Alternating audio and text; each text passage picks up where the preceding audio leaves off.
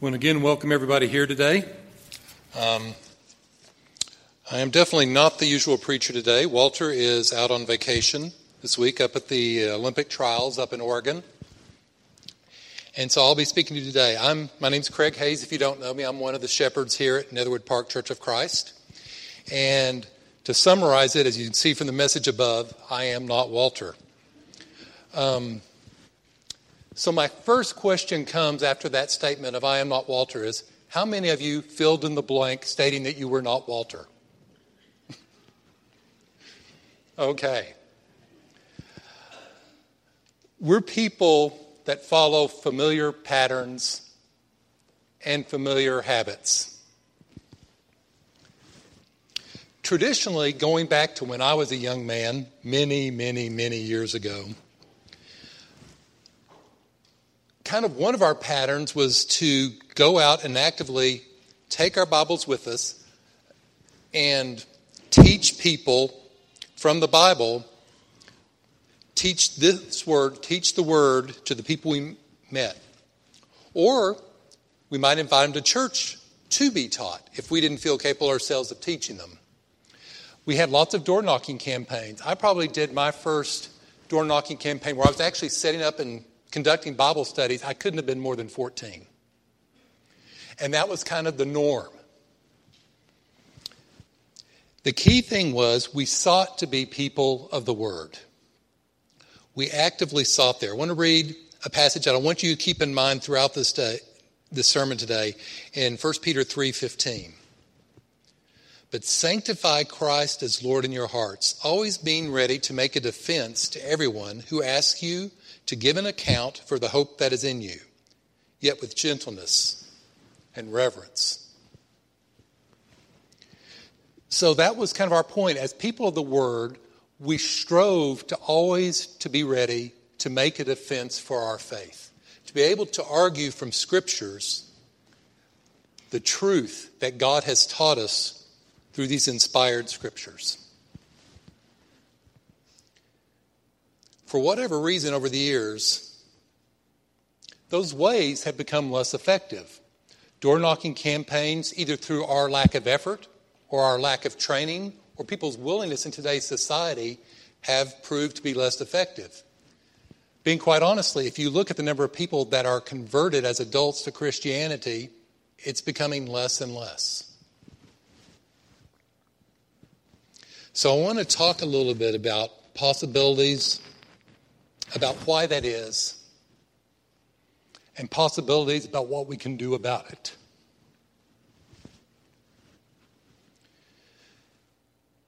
There's a couple of different worldviews. The worldview that Jesus and the apostles lived in was an Eastern worldview.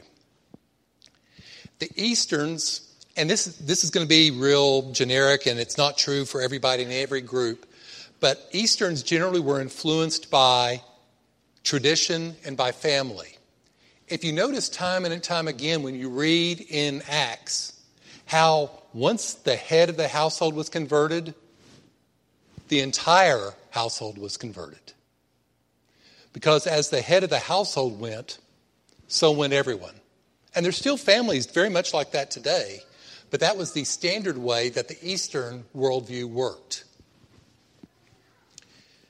The era that I grew up in, it's what is called modern. So we're going to talk about modern versus postmodern worldviews. Moderns, we grew up in the era of scientific proofs.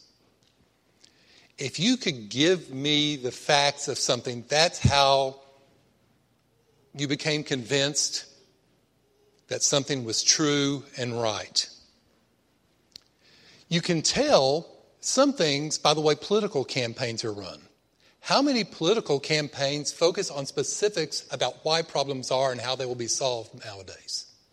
They don't. They become just generic platitudes, generic solutions, generic whatevers, right? People don't no longer try to prove out those arguments. Why is that?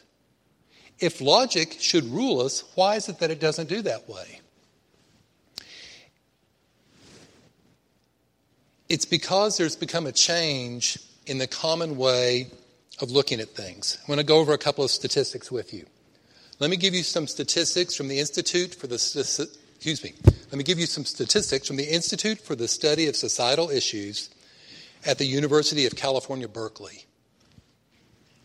In nineteen seventy-two, five percent of American adults claimed no religious affiliation. We're not talking about any form of Christianity. We're talking about no, not Jewish, not Hindu, not Buddhist, not Muslim. We're talking about five percent claim no religious affiliation in nineteen seventy-two.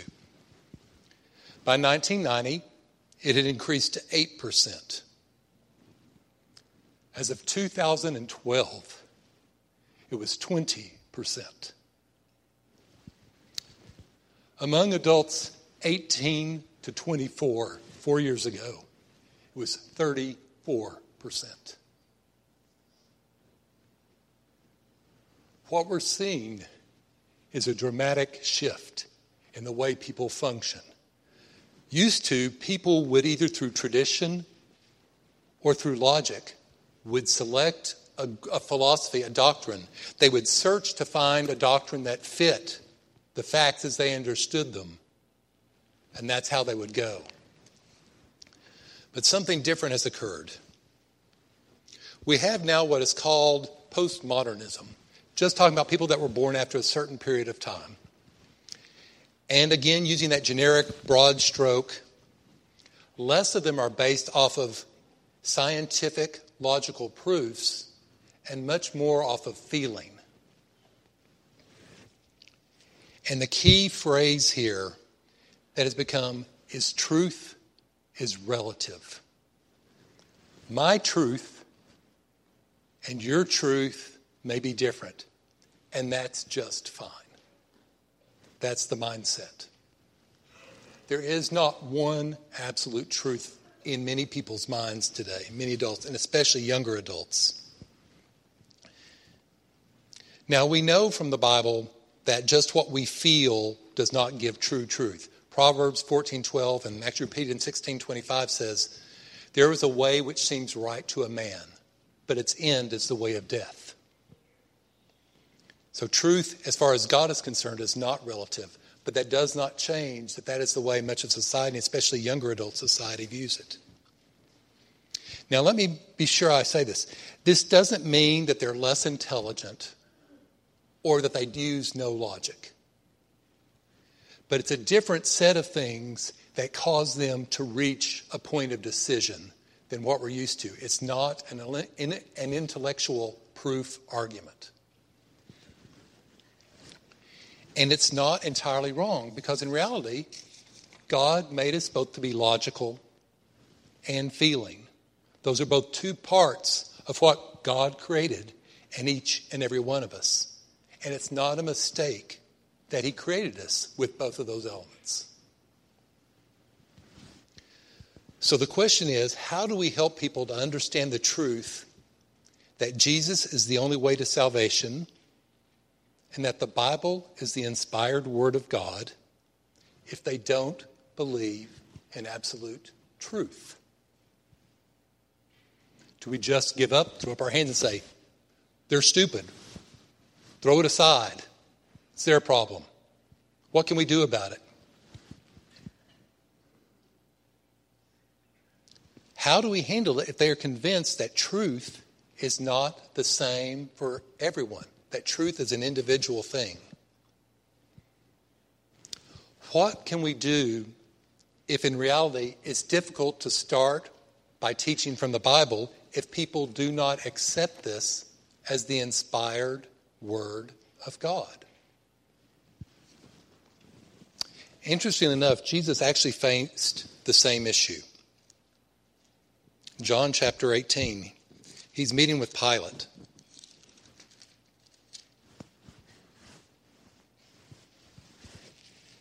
Starting in verse twenty-eight. They led Jesus, therefore, from Caiaphas into the praetorium, and it was early. And they themselves did not enter into the praetorium in order that they might not be defiled, but might eat the Passover. Pilate, therefore, went out to them and said, "What accusation do you bring against this man?" They answered and said to him, "If this man were not an evildoer, we would not have delivered him up to you. So Pilate's getting the arguments, right? Pilate therefore said to them, "Take him yourselves and judge him according to your law." The Jews said to him, "We are not permitted to put anyone to death, that the word of Jesus might be fulfilled, which he spoke, signifying by what kind of death he was about to die." Pilate therefore entered again into the praetorium and summoned Jesus and said to him, "Are you the king of the Jews?" Jesus answered, "Are you saying this on your own initiative, or did others tell you about me?" Pilate answered, "I am not a Jew, am I? Your own nation and the chief priests delivered you up to me. What have you done?" Jesus answered, "My kingdom is not of this world. If my kingdom were of this world, then my servants would be fighting that I might not be delivered up to the Jews. But as this is, my kingdom is not of this realm." Pilate therefore said to him, "So you are a king?" Jesus answered, "You say correctly that I am a king. For this I have been born, and for this I have come into the world, to bear witness to the truth. Everyone who is of the truth hears my voice." Pilate said to him, "What is truth?"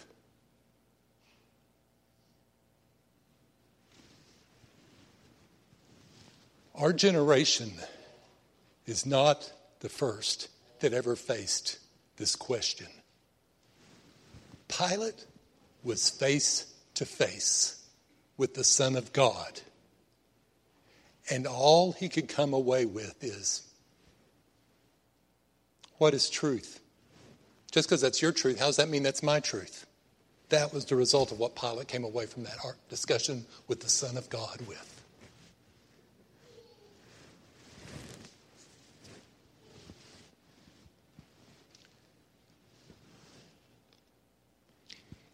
If providing evidence to convince the intellect is having less and less effect, we must learn to provide evidence that is effective in turning the heart. And I believe that there is a biblical example, a biblical model to follow for reaching people that way. The Barna Group, who's, if you don't know, they're a group that does tons and tons of studies on religious beliefs, uh, do a lot of statistical work. And they made this statement on one of their web, on their website. A biblical worldview in adults is presently declining. But listen to this, even as spirituality remains hot. So even as people are declining in accepting absolute truth from the Bible, it doesn't mean that an interest in spirituality has declined. In fact, some have argued that some of them, interestingly enough, that some people that used to have a biblical worldview somehow managed to avoid spirituality.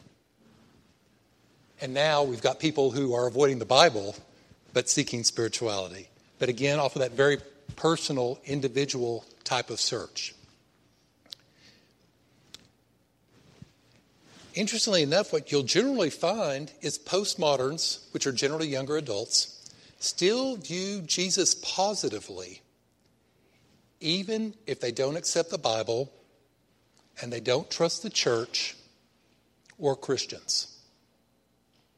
Somehow, Jesus has been pulled in part as a separate idea, a separate thought than the church, the Bible, and those who follow Christ.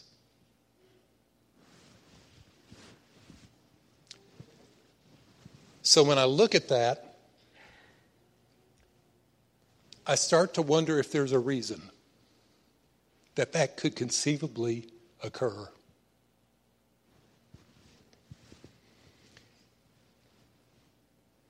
Because I think the answer is, we were always wanting to be people of the Word, a very, very healthy, inspirational, true choice to be people of the Word, to know the Scripture, to be able to teach from the Word.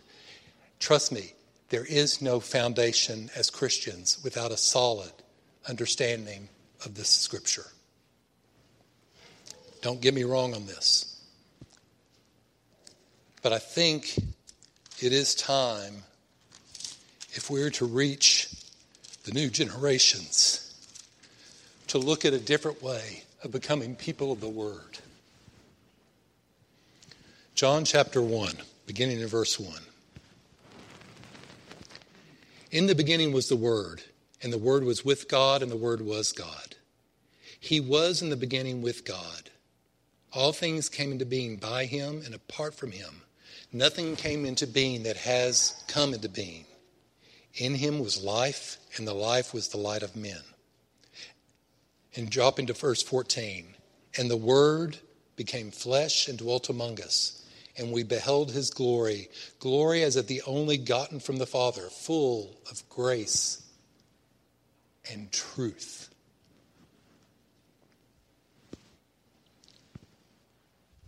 We may not be able to use this as a starting point. So how do we get them to look at these scriptures and accept this as truth?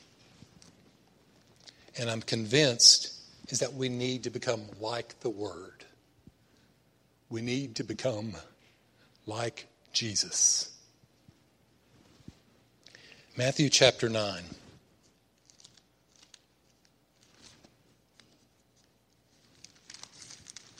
Beginning in verse nine. And as Jesus passed on from there, he saw a man called Matthew sitting in the tax office, and he said to him, "Follow me." And he arose and followed him. And then it happened that as he was reclining at the table in the house, behold, many tax gatherers and sinners came and were dining with Jesus and his disciples. And when the Pharisees they saw this, they said to his disciples, "Why is your teacher eating with the tax gatherers and sinners?" But when he heard this, he said, "It is not those who are healthy who need a physician, but those who are sick. But go and learn what this means. I desire compassion and not sacrifice. For I did not come to call the righteous, but sinners." Where was Jesus?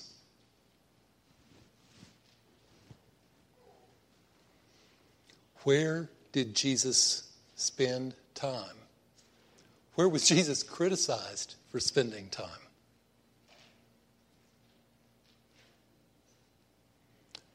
With the sinners in the world. He had relationships with these people. He didn't just try to teach them. He was their friends. In fact, Matthew eleven nineteen, that's even the accusation against him. The Son of Man, talking about Jesus, came eating and drinking, and they say, "Behold, a gluttonous man and a drunkard, a friend of tax gatherers and sinners." What is it like if we are criticized for being friends of sinners?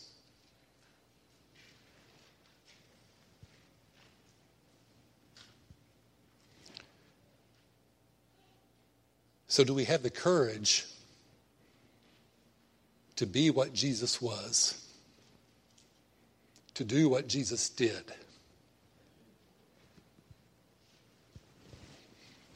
Okay, so what do we do? Part one, get involved in people's lives.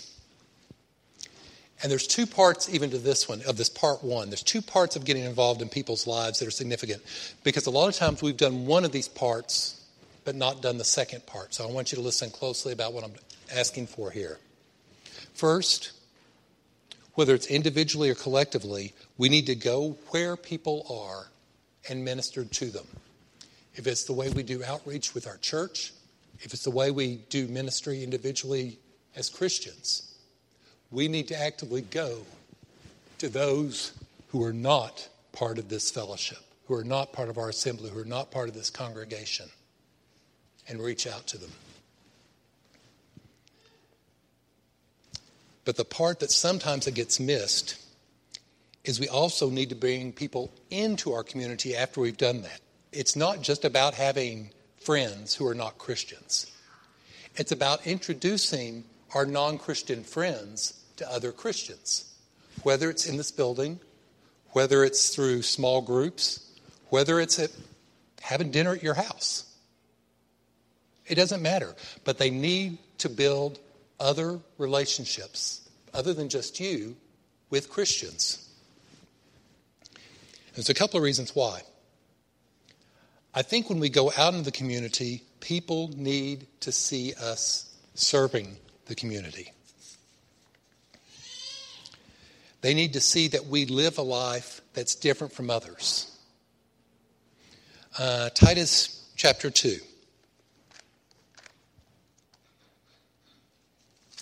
Verses, beginning in verse eleven.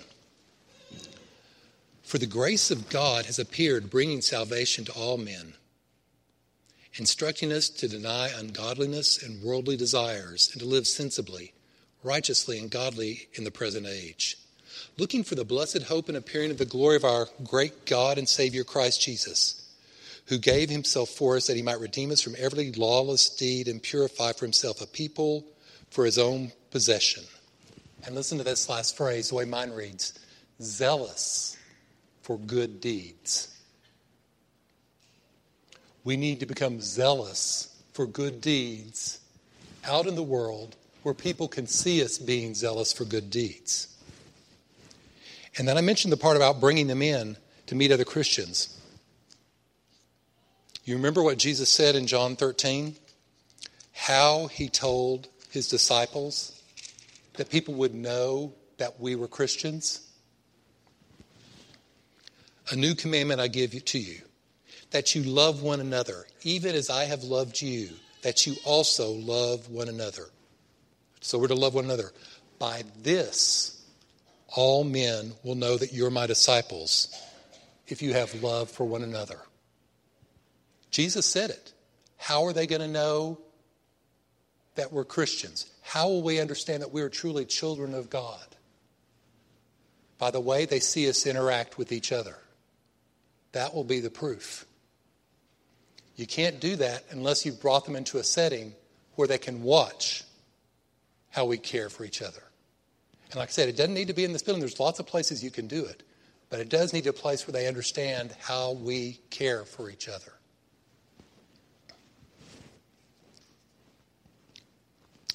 Acts chapter two, beginning in verse forty-one. And this is obviously the day of Pentecost, first major sermon from Peter. And then right after that. So then those who had received his word were baptized, and there were added that day about three thousand souls. And they were continually devoting themselves to the apostles' teaching and to fellowship, to the breaking of bread, and to prayer. And everyone kept feeling a sense of awe, and many wonders and signs were taking place through the apostles. And all those who had believed, to get, believed were together and had all things in common. And they began selling their property and possessions and were sharing them with all as anyone might have need. And day by day, continuing with one mind in the temple and breaking bread from house to house, they were taking their meals together with gladness and sincerity of heart, praising God and having favor with all the people. Why were they having favor with all the people? These are people that were zealous for good works. These were people who showed an abundant love for each other. And the, all the people were in a position where they could see this occurring in their communities. First Peter two nine.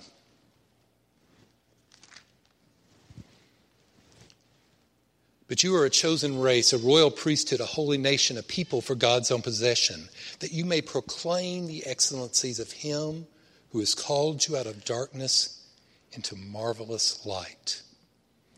We need to be willing to proclaim his excellencies.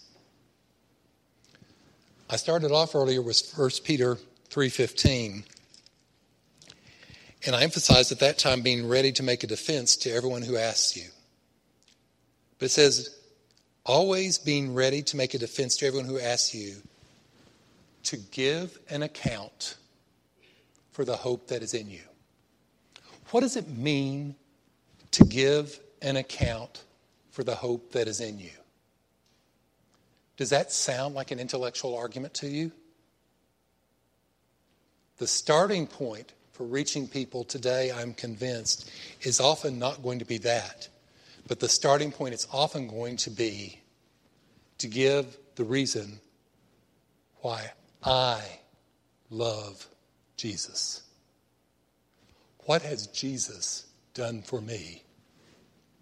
If they don't believe in an absolute truth, they do understand the heart.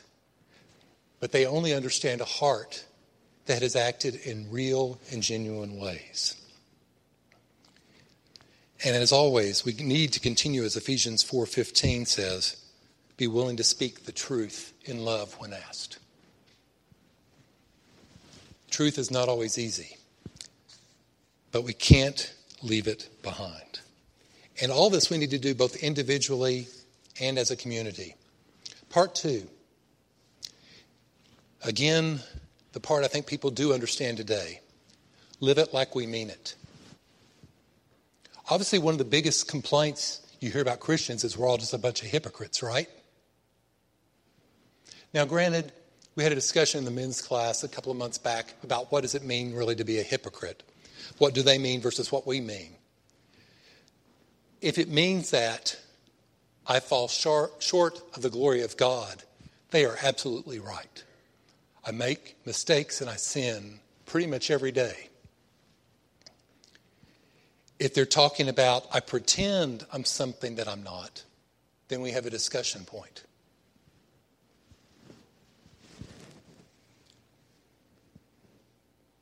And part of it is,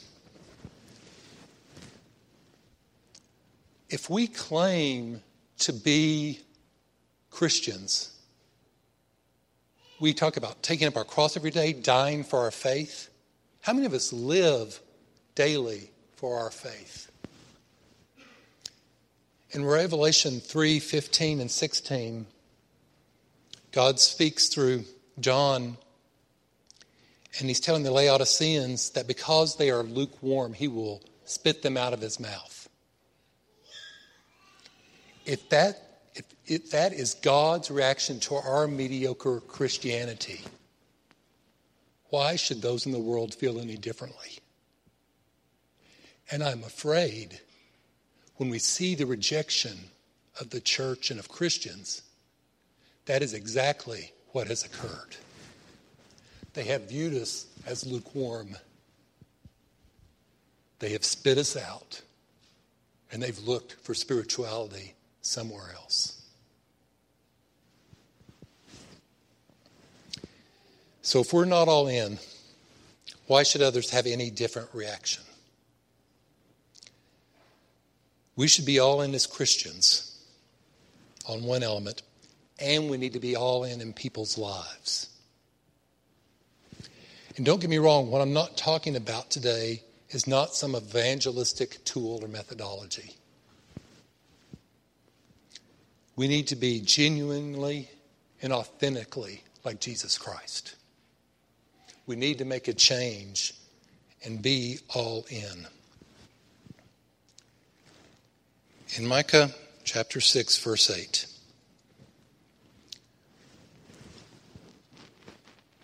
he has told you, O man, what is good.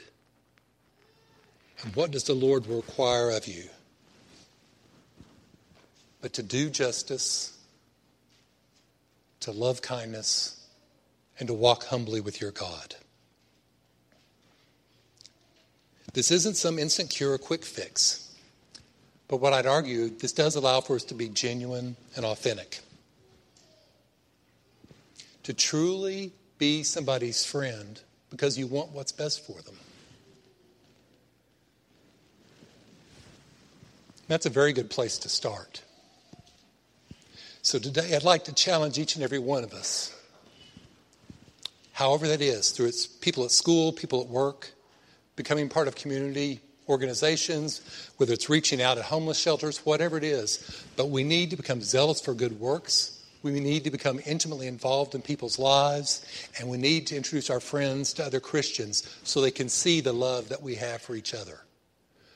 This is a way that I think will truly be, give us a position where we can let people see the Word in us before we show them this Word. And I ask you today, that you take the time to think about what that means, to evaluate your life, to see if what you have been, who you want to be, truly reflects the example of Christ, who lived with the tax collectors and sinners, who were like the first century church, who everyone admired, and understand why there's a disconnect today and what can we do about it. Because it's a great and glorious gift God has given us, and I don't want us to ever forget it. Let's live our lives that way as we stand and sing. Sing, Lord, like a shepherd leader.